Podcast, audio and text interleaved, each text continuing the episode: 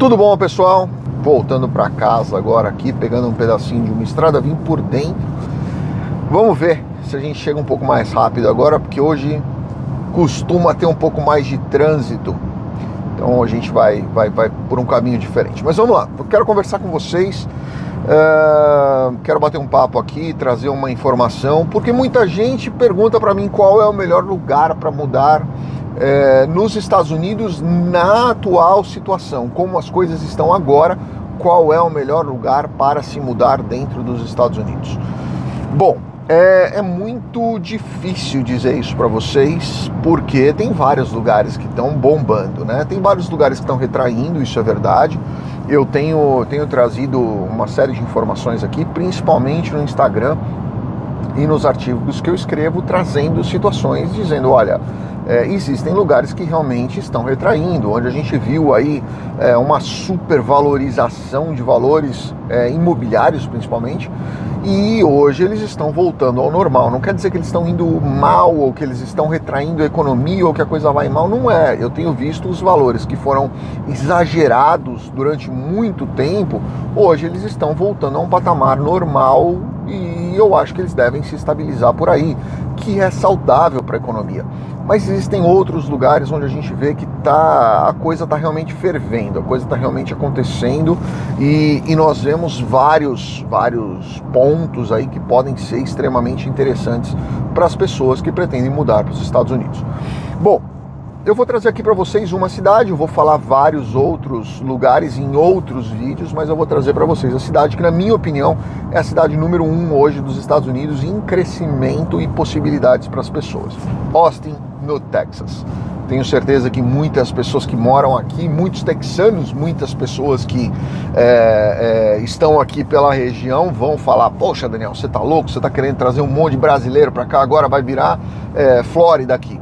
Não, não é isso. O que eu estou querendo dizer para vocês é que assim, primeiro vocês têm que ter consciência de que Texas não é tão flexível quanto Califórnia ou Flórida ou outros estados, Nova York, que Massachusetts, que tem aí uma flexibilidade, uma admissibilidade maior é, com relação a, a brasileiros ou outros imigrantes que queiram chegar de forma irregular ou ilegal dentro dos Estados Unidos não espere essa simpatia do texano. O texano não vai te receber bem se você tiver intenção de, de fazer alguma coisa irregular, alguma coisa ilegal ou estar irregular dentro do país. Você vai sim ter muitos problemas se, se você não estiver legal dentro dos Estados Unidos e pretender morar no Texas. Então, esse é um dos principais pontos onde você precisa pensar: olha, eu quero ir para o Texas. Bom, primeira condição, condição sine qua non, você precisa pensar numa questão de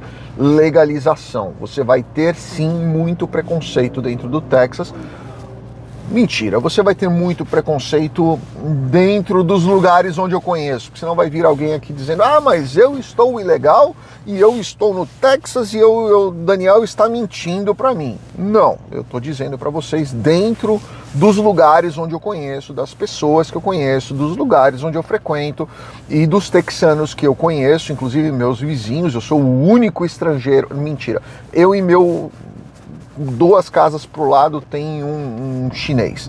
É, fora isso, no, no meu condomínio inteiro, nós somos os únicos dois que não são americanos natos, todos os demais são. Somos muito bem recebidos, somos muito bem tratados, eu principalmente, que tenho um relacionamento muito melhor com, com os, os texanos do que os meus vizinhos do que o meu o, o outro vizinho nosso que é japonês, que é chinês porque culturalmente ele é um pouco mais fechado, ele é um pouco mais. É, ele não é tão aberto à, à conversa, ele não, não gosta muito de, de parar na rua e conversar com os texanos. E o texano ele tem culturalmente aquela, aquela, aquela necessidade, aquela vontade, aquela, aquela curiosidade de saber quem está andando pelo bairro. Então é muito comum ele parar e perguntar para você, ó, oh, de onde você é, o que, que você, de onde você vem, o que, que você fez, qual, o que, que você trabalha, o que, que você faz. Ele te pergunta, é muito comum. Putz, caiu a câmera aqui, cara. É muito comum o texano perguntar isso, é muito comum eles conversarem sobre esse assunto, principalmente para saber quem é que está é, ali na, na, na, região dele, quem é que está ali no bairro dele, quem é que está ali na, na, redondeza. Né? Então, quem quer legalmente vir para os Estados Unidos e pretende olhar para algumas cidades, olhem para Austin. Por quê? Primeiro, se vocês colocarem no Google, vocês vão ver ali, é, escrevam ali Gigafactory Tesla. Vocês vão ver o tamanho da, da fábrica que a Tesla construiu agora e já está operando em Austin, Texas. Depois, vocês pesquisem no Google fábrica da Samsung em Austin. Depois, Microsoft. Depois, é, IBM não estão necessariamente a, a Microsoft e a IBM não estão em, em Austin, elas estão muito próximas. E se vocês olharem a estrutura logística que foi criada para que essas empresas se comuniquem entre si, por causa, primeiro, dos chips automotivos que vão ser feitos pela Samsung, segundo, pelo sistema é, operacional que será feito pela IBM e pela é, Microsoft, vocês vão ver tudo ali foi feito para isso. E hoje, o governador do Texas, que é o, Greg Abbott, ele fala abertamente que a, expectativa de, de, a previsão de aumento populacional na região de Austin é para 5 milhões de pessoas até 2025, ou seja, daqui três anos, dois anos e meio.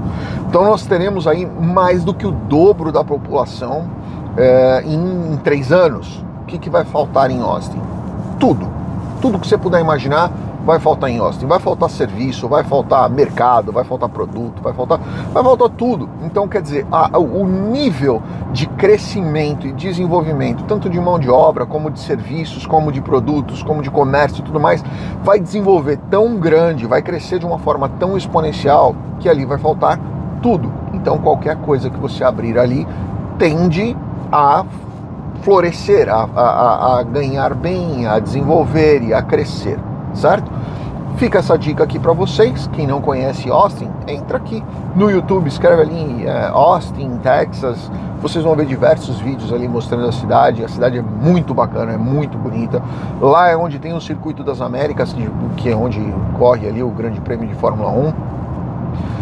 Deem uma olhada, vocês vão conhecer talvez seja uma opção para vocês. Nos próximos vídeos eu devo trazer para vocês aqui mais quatro cidades. Eu quero fazer cinco vídeos das cinco cidades que eu acho que são mais é, potencialmente desenvolvíveis e desenvolvidas que vão crescer nos próximos três anos aqui nos Estados Unidos para servir aí como um exemplo para vocês.